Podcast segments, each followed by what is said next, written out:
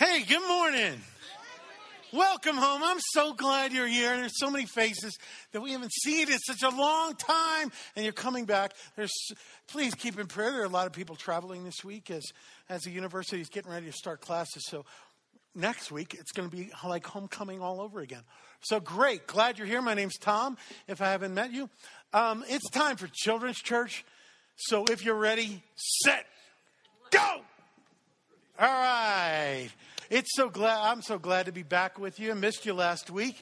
Um, I want to thank Pablo Muirhead right there. Would you join me in thanking him for the message?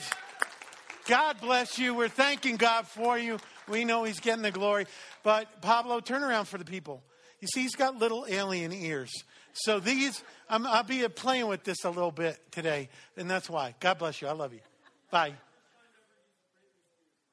Yeah, that, that Britney Spears mic. You got the moves, though. I've seen it.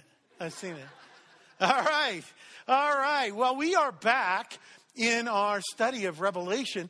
Uh, we had taken a hiatus to do some series in there, but we're back and we're back with a vengeance. This is going to be great. So uh, we're back in Revelation 18, but we need to take a quick pit stop before we get there in Matthew chapter 13. So if you have your Bibles, open them to Matthew chapter 13. If you have the U YouVersion on your phone or your tablet, boot that up because we have a live event. If you're not using this and you have a smartphone, I want to encourage you to do it. Every week we do a live event. It's loaded with all the scriptures, all the videos, places for notes, and things like that. And not only can you participate in the weeks when we do questions or polls, but if you take notes where we, we provide areas in that to take notes, at the end you can email all that stuff back to yourself and you'll have a record. So if you want to go back and, and study more in a certain area, and we might put extra resources um, on there like we did two weeks ago. Um, it's a great thing to have. Um, just remember when you boot it up, turn your ringer off because um, God will call you, but He's not going to use this. Okay. Um, if you don't have a Bible and you'd like to use one, look under one of the seats in front of you. If you don't own one, that's yours to keep. Take it with you. Um, I can't tell you how important reading that book, the Bible, is because those of us who do it, it's like rocking our world continuously. And, we want everybody in on that experience. Hey, even if you don't believe what it says, read it anyway. Read it anyway. See, I don't believe what it says on the nutrition labels of Haagen-Dazs Swiss chocolate almond, but I read it anyway. Right? So, so try it. The Bible, not the ice cream, right? Um, but here's the thing as you read it, even if you don't believe it, over time, over time, you're going to hear the God of the universe speaking to you of his love and, and how he wants to enter into your personal life and, and make it really life. Um, it's, it's awesome. It's awesome. So I got to put in a, a, a, a, shout out for the Bible. Okay, two quick verses in Matthew chapter 13. I said it was a pit stop, um, but we'll be coming back to it. So, Matthew chapter 13, we're going to pick it up in verse 45. Jesus tells a really short story, but it's got a lot for us. A lot for us. So, let's take a look at that. Again, the kingdom of heaven is like a merchant in search of fine pearls who, on finding one pearl of great value, went and sold all he had and bought it. This guy sold out, right? And this is so good for us this morning because it ties in so closely with what we're going to talk about. Um, this is what you do with treasure, right? This is what you're supposed to do with treasure. You find something that is of ultimate value, right? And you sell it all and you, you get that thing. You get that thing, right? it's worth it. So, so what this is saying to us is that smart people, and we all want to be smart people, right? When we see the thing that we've looked for for our whole lives, the one thing that is that is worth really having, the ultimate treasure, well, whatever it takes to get that, whatever it takes to have that, whatever it takes to hold that, we're, we're writing a blank check, right? With our lives, with all our resources, with all our time, anything. That's that's it. Because if you have that, you have everything. If you don't have that, you, you really have uh, junk. So, so, on the other hand, stupid people, now we don't want to be that, right? They may say that they want ultimate treasure, and they may really believe it. And by they, I mean us. By they, I mean we. We may say that we really want ultimate treasure, and we may really believe it, but we may also just cast all of our stuff, all of our resources, all of our self, all of our everything to get whatever shiny object or opportunity catches our eye at the minute and never really pursue and get ultimate treasure. And that's what we're talking about this morning. That's what we're talking about this morning. Are you with me so far? Yeah? Okay. I need you to do I need you to do me a solid, which for you older people means a favor. Okay? I'm to tr- I'm try to become cool and help you be cool in the process. Here's what it is. Hold your hands out like this, if you would. Okay, good.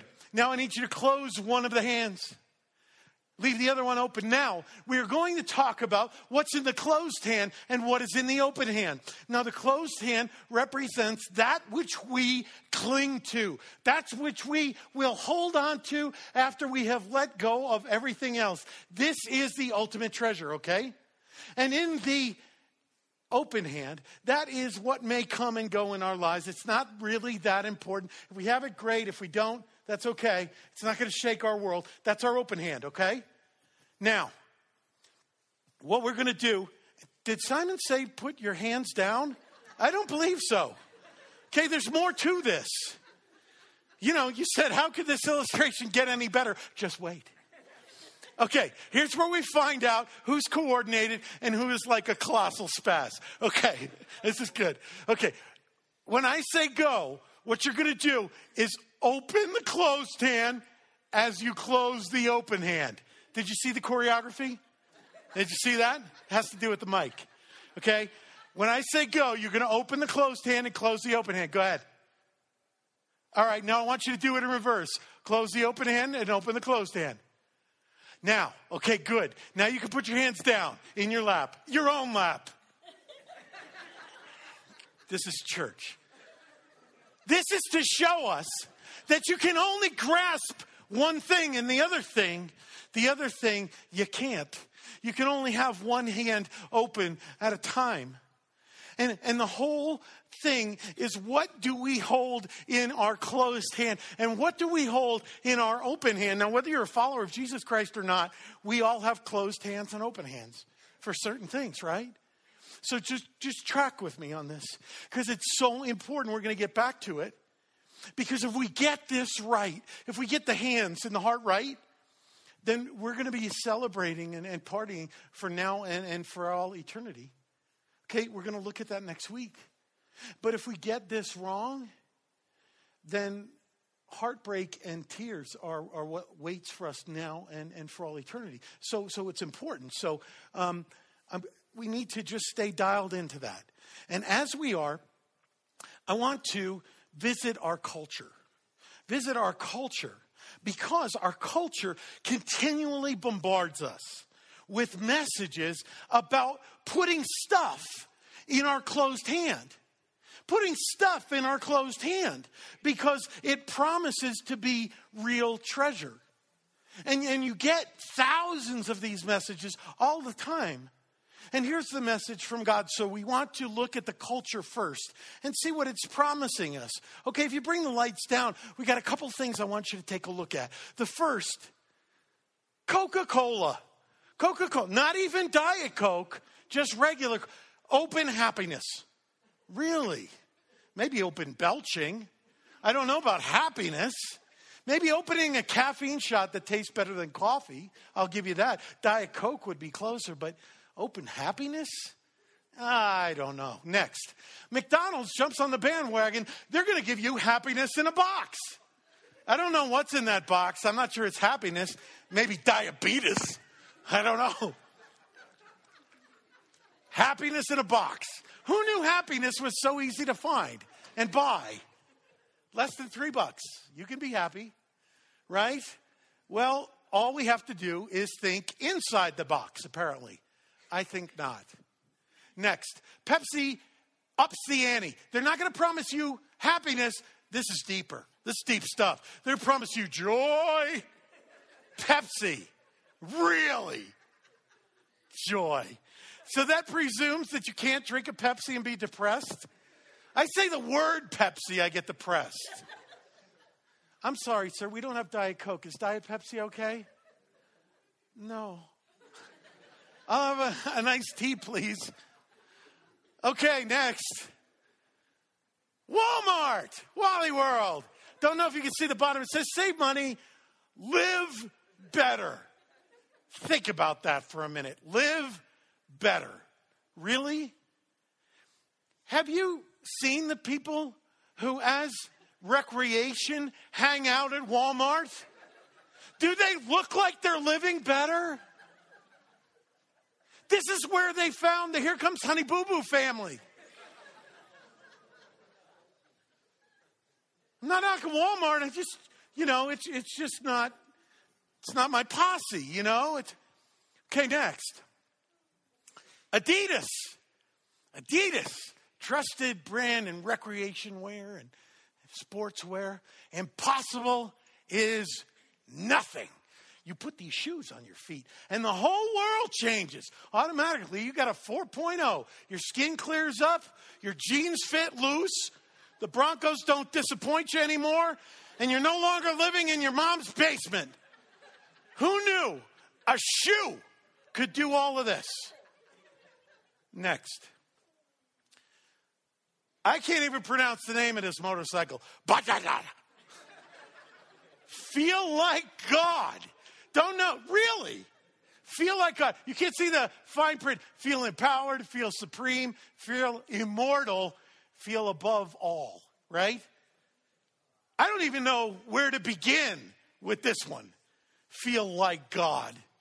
Okay, first of all, Jesus does not have bugs in his teeth. Nothing against our motorcycle folks. But I think if we took a vote, most of us would say that Jesus probably drives a pickup. Sorry. We got our Christian motorcyclers here. I didn't do this knowing you. We love you. Feel like God. Really. God has much better triceps. Next. Here is a BMW commercial. Give it a look.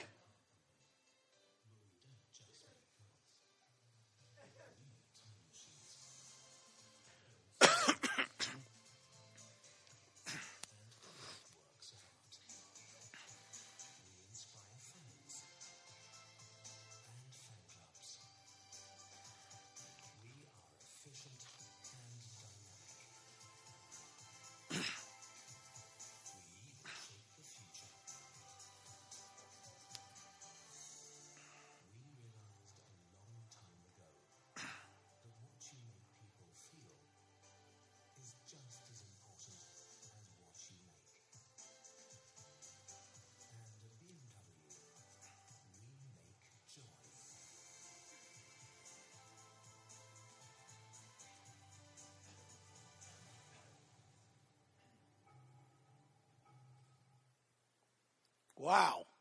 Who knew? Joy starts at just $45,000 plus TT&L.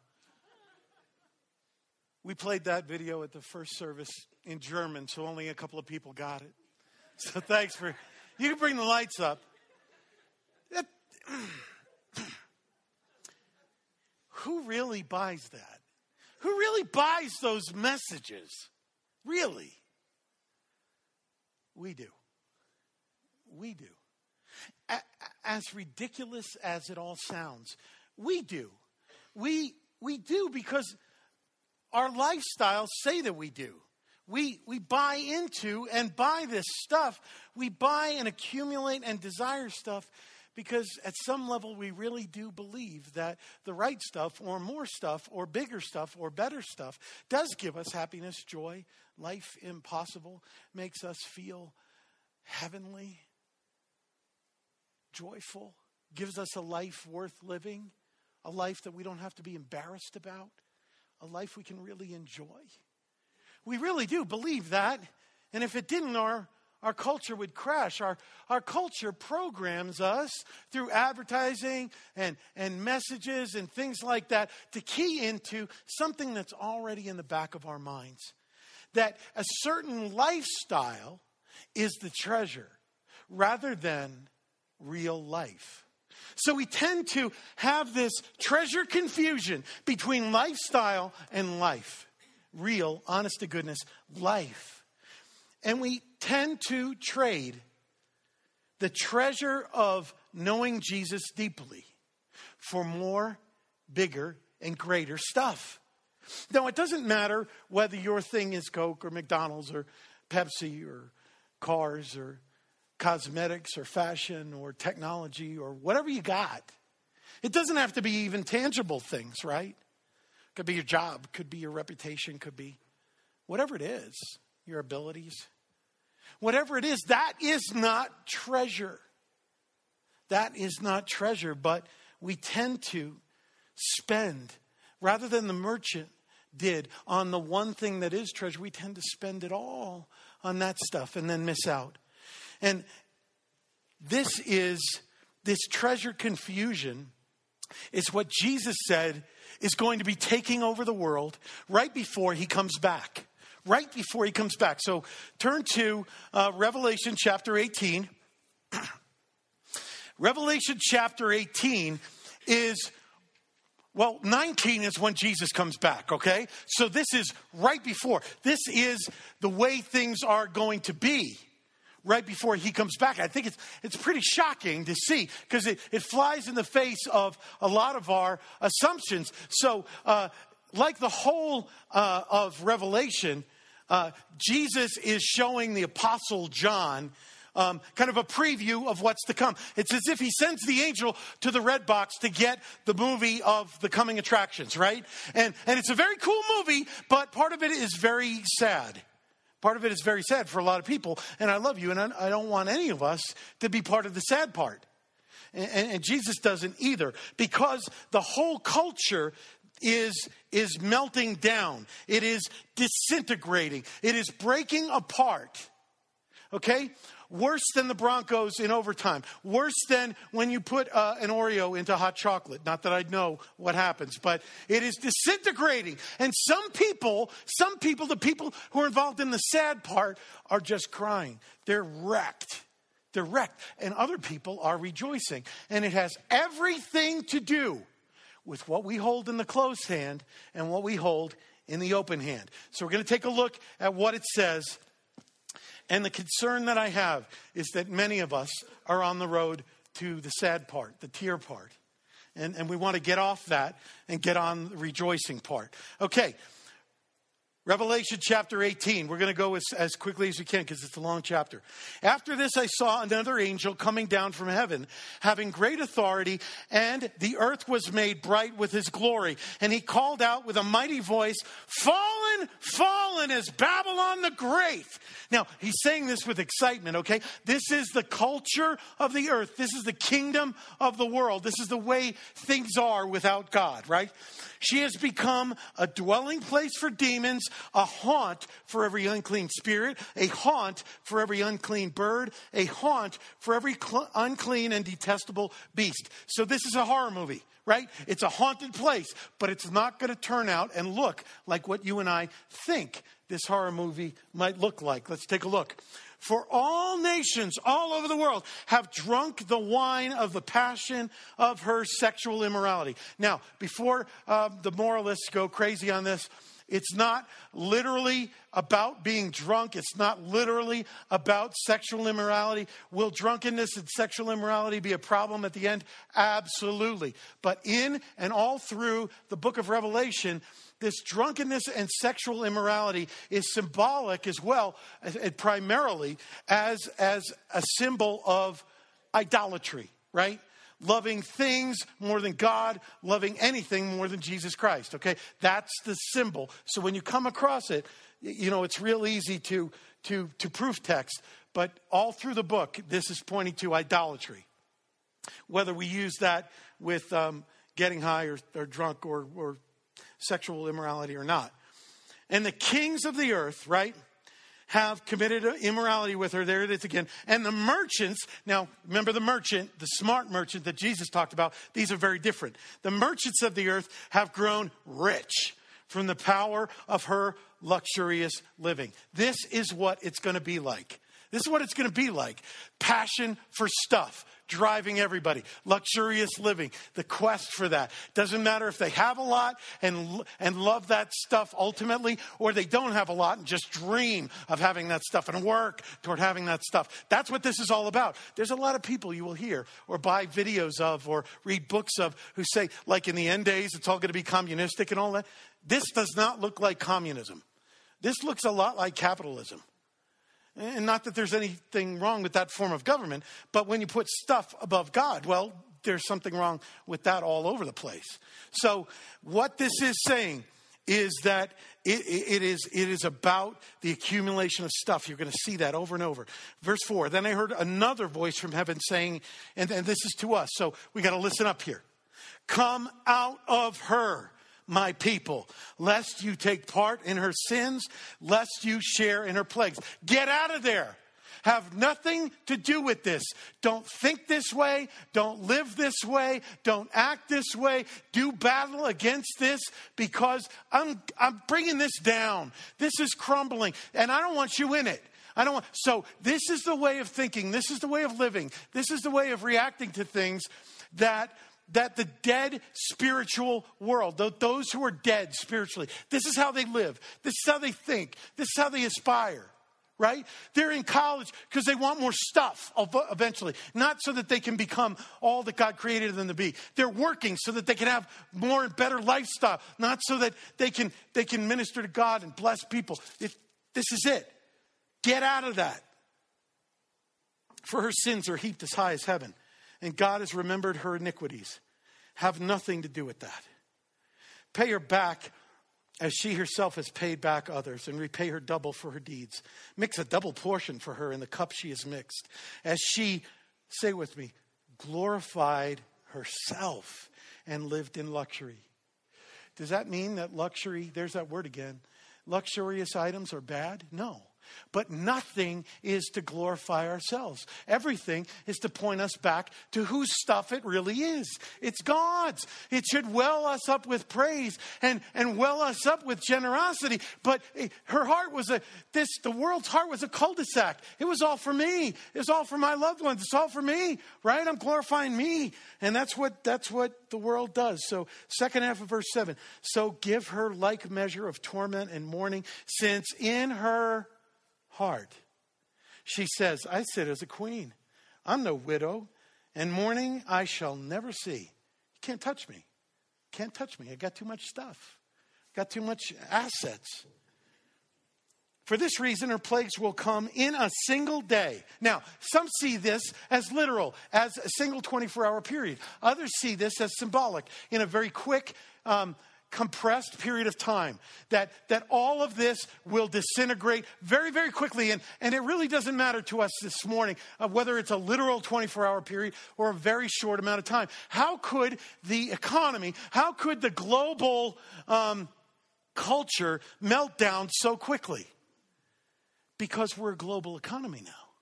We are a global economy now. Anybody who follows the news know, knows that our, our economy in the United States was affected by what's going on in Greece, what was going on in, in Europe, right?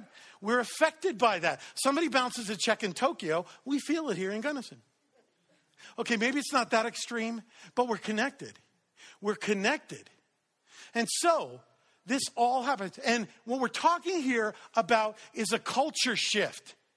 Now, um, when you leave a country and go to another country, your currency doesn't have value. They don't accept the currency of another country, right? You have to exchange the currency in order to have buying power, right? Jesus is melting down the currency, the culture of this age, and bringing in and, and, realizing the kingdom that he has already invited all of us, and some of us are now living in, right? It takes another currency. And some of what you and I are grasping as currency has no value, has no eternal value. And not just in the hereafter, but right now. Some of the stuff we're clinging to has, you're in the wrong country. This, this, does, this currency isn't accepted. That's what he's saying. Okay, okay, we got to get back. death and mourning and famine. Um, and she will be burned up with fire, for mighty is the Lord God who has judged her. Now, here comes the pity party. Here's the crying parade. You get to see who gets invited to it. And the kings of the earth, that's like all elected rulers, that's like all governments of all nations who committed sexual immorality and lived in luxury with her, will weep and wail over.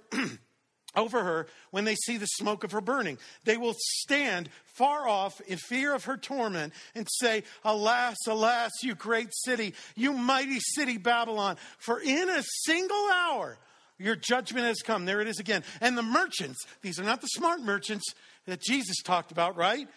The merchants of the earth weep and mourn for her since no one buys their cargo anymore cargo of gold, silver, jewels, pearls, fine linen, linen, purple cloth, silk, scarlet cloth, all kinds of scented wood. What are they using that for? I, I don't know. Um, all kinds of articles of ivory, all kinds of articles of costly wood, bronze, iron, and marble, cinnamon, spice, incense, myrrh, frankincense, wine, oil, fine flour. Now, these are all luxury items. These are not necessities. Not that there is something inherently wrong with nice things.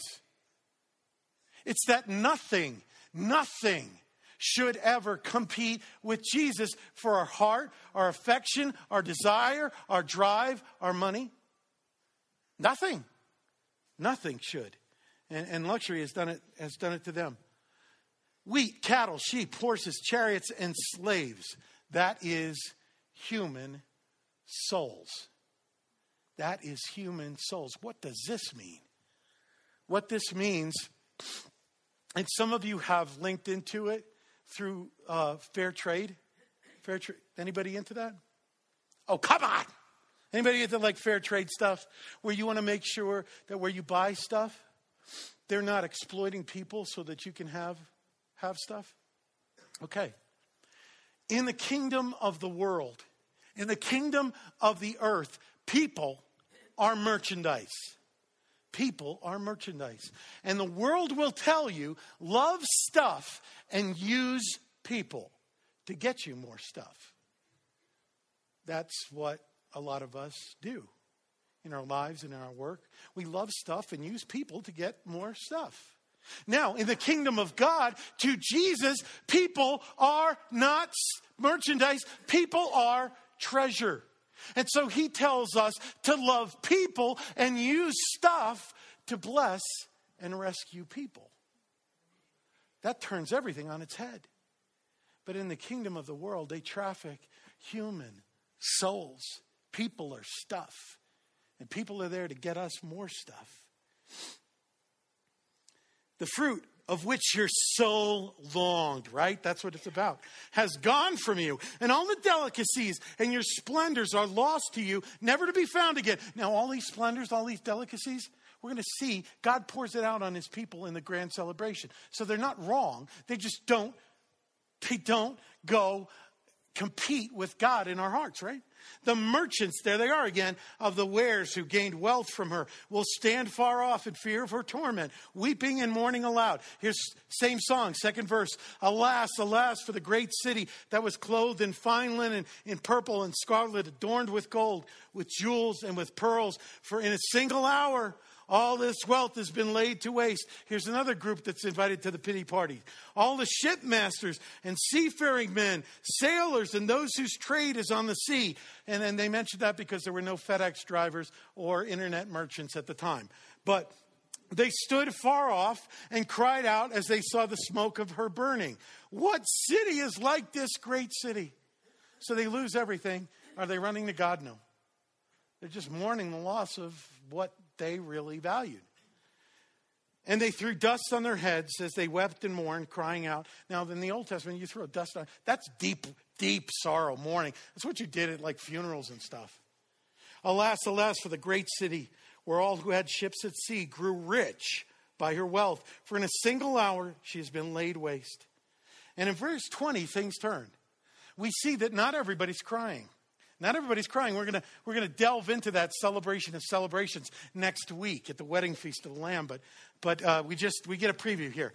Rejoice over her, O heaven, and you saints, and that's you, and apostles and prophets, for God has given judgment for you against her. Then a mighty angel took up a stone like a giant great millstone. These are huge, right? Right? And, and threw it into the sea, saying, So will Babylon, the great city, be thrown down with violence and will be found no more. She's swimming with the fishes. Okay. And get this all the beautiful things that God has put on the earth to point to Him are going to be taken from the culture. We say we love culture. I just, it's organized religion I can't stand. Look, Everything you love about culture that is good, it's all about God. Read on. The sound of harpists and musicians, of flute players and trumpeters will be heard in you no more. Electric guitars, keyboards, drums, music will be taken away from the culture of the world. A craftsman and a craftsman of any craft will be found in you no more. Creativity of all sorts, gone, gone. It's all of God. And the sound of the mill will be heard in you no more. No more productivity, no more growth, no more provision for, for people we love, no more, no more production uh, of your life, right? That's gone. The light of the lamp will shine in you no more. There's no more enlightenment. There's no more learning. There's no more discovery. That's all of God. It's taken away. And the voice of the bridegroom and bride will be heard in you no more. No love. Love. I got to call you out. These guys just got engaged. I'm so proud of you guys. The joy that they feel having found the person that, that, that they feel God has given them. No more. No more. These are all good things. For your merchants were the great ones of the earth, the business leaders, the captains of industry, and all nations, all, all over the globe were deceived by your sorcery. And in her was found the blood of the prophets and of the saints and all who have been slain on the earth. Well, this is a horror movie that doesn't look like a horror movie. I mean, yeah, it's, it's devastating that the whole culture is melted down, but really, it's about stuff? Well, you might ask a couple of questions. One, one where are the partiers? Where, where's the celebration? Because that's where I want to be. Okay, chapter 19, next week. You got to be here. Next, why are the people of the kingdom of this world, of this world culture, why are they crying? Because all their stuff was in their closed hand and it's gone. They lost all their stuff. Their God is dead. Their, their God is, is dead. And we've been in the same place kind of feeling that in some ways, haven't we? I mean, we have bills we can't afford and it rocks us. We lose a job. Uh, we fail a class. We lose a boyfriend. Something valuable of ours breaks or gets stolen. Our health fails. It breaks our heart. It rocks our consciousness. It, it, it, it ruins our existence if it's in our closed hand. But if Jesus is in our closed hand and that stuff is in our open hand, yes, it's hard. Yes, it's difficult. Does it rock the foundation of your world? No way. Why? Because what really matters, what your treasure is, can never be taken away from you. It's safe and sound no matter what storms come, no matter who comes, no matter what happens. And into this, Jesus describes why this is. Okay? Turn to Matthew 6 21. He kind of distills it down for us. And whether you believe that Jesus was God as, as, and Savior as, as we do or not, you have to, you have to recognize the wisdom, the, the timeless wisdom of what he says. Take this in. For where your treasure is, there your heart will be also. That whatever we value, our, our, our, heart, our affections, our, our interest, our, our obsession, right, naturally follows after. For where your treasure is, there your heart will be also. Now, I'd like to do a little exercise with this. I'd like you to help me substitute a word out here. See where it says heart? See where it says heart? I want you to put the word God there in place of heart. Because really, that's what Jesus is talking about. To, to distill it down, that's what Jesus is talking about. And I'd like for you to help me read out loud this passage with the word God put in for where heart is, okay? They're, they're small words, so it should be easy.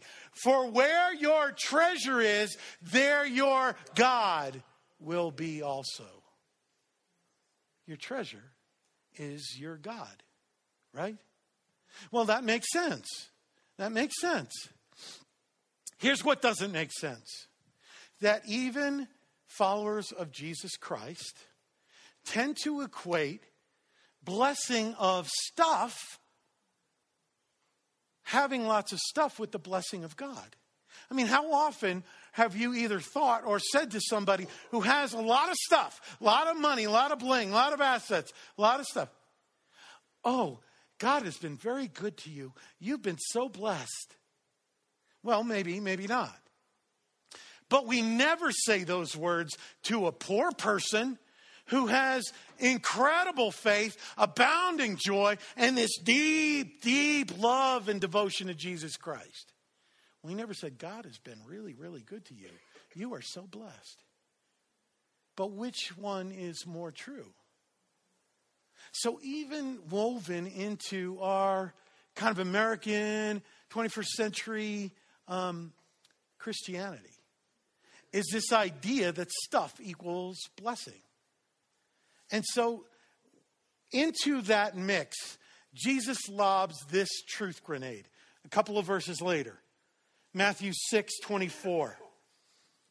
Get this no one, no one can serve two masters. For either he will hate the one and love the other, or he will be devoted to the one and despise the other. Do you get that? You cannot, in case we missed it, he boils it all down. You cannot serve God and money. God versus money. God versus stuff. Really? This is the thing that you and I will do battle with and have to resist and be on guard against our whole lives. God versus stuff. Now, think for a minute. I mean, wouldn't you imagine that Jesus would say the thing that you're most going to struggle against is is Satan. The thing you're most going to struggle against are in your relationships. The thing you're most going to struggle against is your waistline. Would stuff? But he says stuff. You can't serve God and stuff. Put another way, does the stuff that you and I have have us? Or does God have us? The people of Babylon were crying because their stuff had them. And they don't have their stuff anymore. So they don't have them anymore. Their stuff was them. That was their identity. That was their, that was their treasure. And, and, and, and a great way for you and I to know how, how much our stuff has us is how devastated are we when we lose it, when it breaks, when it's threatened, when it's stolen, when it evaporates. How devastated are you? Man, that truck was my life. It was my life. And they wrecked it. Man, my GPA. That's it's heavy duty, man. It's not going to be the same. And when the stock market crashed, I lost, lost my house. I lost my nest egg. I need that nest egg. I have no life. The way we know how much stuff has us is how devastated are we when it's threatened, when we lose it. And God is saying, well, before we get there, think about the continuity of life. Now, life doesn't stop at death for those who are in Jesus. You're, a, you're an eternal being, right? You are. You're going to keep going somewhere. right? When you die, you don't have currency, you don't have any stuff, you don't have any money. And it's too late for us to be the wise merchant and then grab onto the thing that's the true treasure. That's Jesus. And even if we could, would we really? I mean, let's use the people of Babylon as an example right? They lost all their stuff. They didn't grab the true treasure. They just mourned the loss of their stuff. Why? Because if we live a life training our hearts, training our minds to make treasure that which is not treasure, then when the opportunity to really grab true treasure comes, we're going to let it go. We can't see beyond the lie. So, so we have to do battle with this. We have to be aware of this. And, and Jesus is saying, Come out of her, my people. How do we do that? How, how do we come out of her and not like, you, you know, we don't want to be like, um, like those loonies on, uh, you know, um, doomsday preppers or, you know, they're going to pull away. No, we need to be in, in society, in culture, right? But how do we not become part of that? Well, to do that, we have to get our hands right.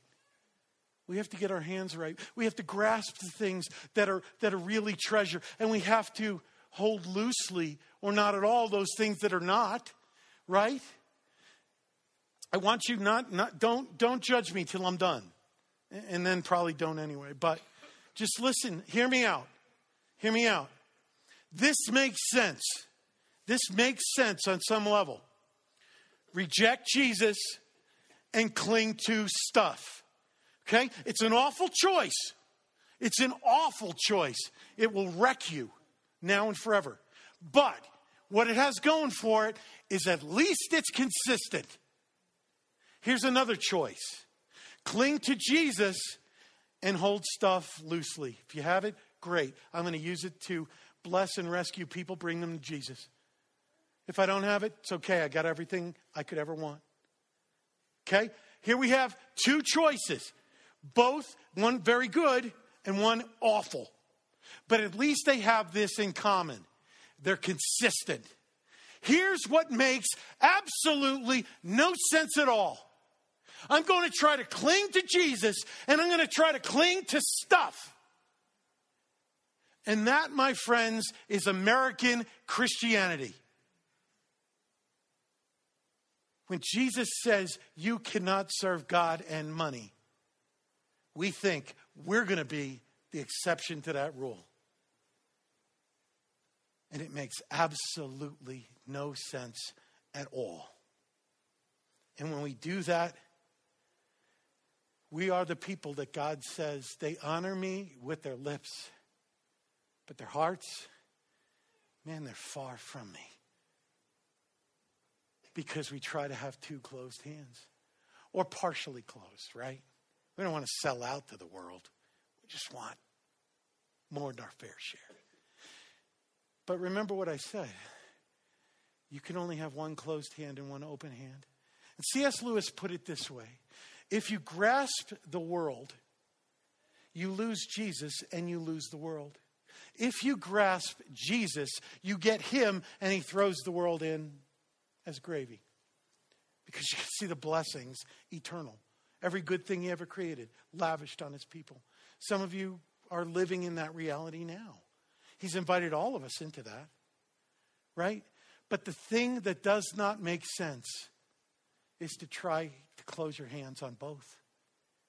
Jesus says you lose it all. You and I have to decide over and over and over and over again, maybe a thousand times a day. Will we grasp lifestyle or will we grasp life giver? Because when life giver becomes the lifestyle, you've got it all. And when you have lifestyle as your treasure, it's always just another step away from you. It Should be an easy decision when you think, as we boil down, until you look at us and, and the things we say versus how we actually do life. How we actually do life. Look, look I don't, I'm not trying to get you to give your money. This is, this is not about give me your money, give Bethany your money. It's not, it's not about that. It's not about that. This is about what do you hold in the closed hand and what do you hold in the open hand? If you hold Jesus in the closed hand, you will know of his incredible generosity. You're going to become a person of ultimate generosity because he keeps pouring that through you. It's going to take care of itself. But if lifestyle, if that's what's really important, well, then really, I mean, you're always going to keep your stuff and everything else on a short leash. Don't you think it's interesting? And maybe you're like a hardcore Christian, you're like a gold medal Christian, you're a tither, you know, and I, God, God bless you. But don't you think it's interesting that in your heart and your mind there's a limit on what you will actually give to God, but there's no limit on what you'll give to yourself or your kids? You don't want to go overboard in that area. You don't want to go overboard. know, God's calling me to give. Right. You know, well, we've we got some boundaries. We're going to buy him off for 10%. Really? Did he tithe his blood for you? Just asking.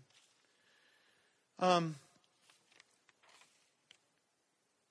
when what happened in, in verse 18 uh, chapter 18 uh, when what's in your hand what's in your closed hand gets destroyed you get destroyed with it because it's not really in your closed hand is it no it's in your heart and it's not that Jesus, in his incredible love for each one of us, doesn't warn us of this battle going on between cultures, between kingdoms, for your heart, for your allegiance, for your affection.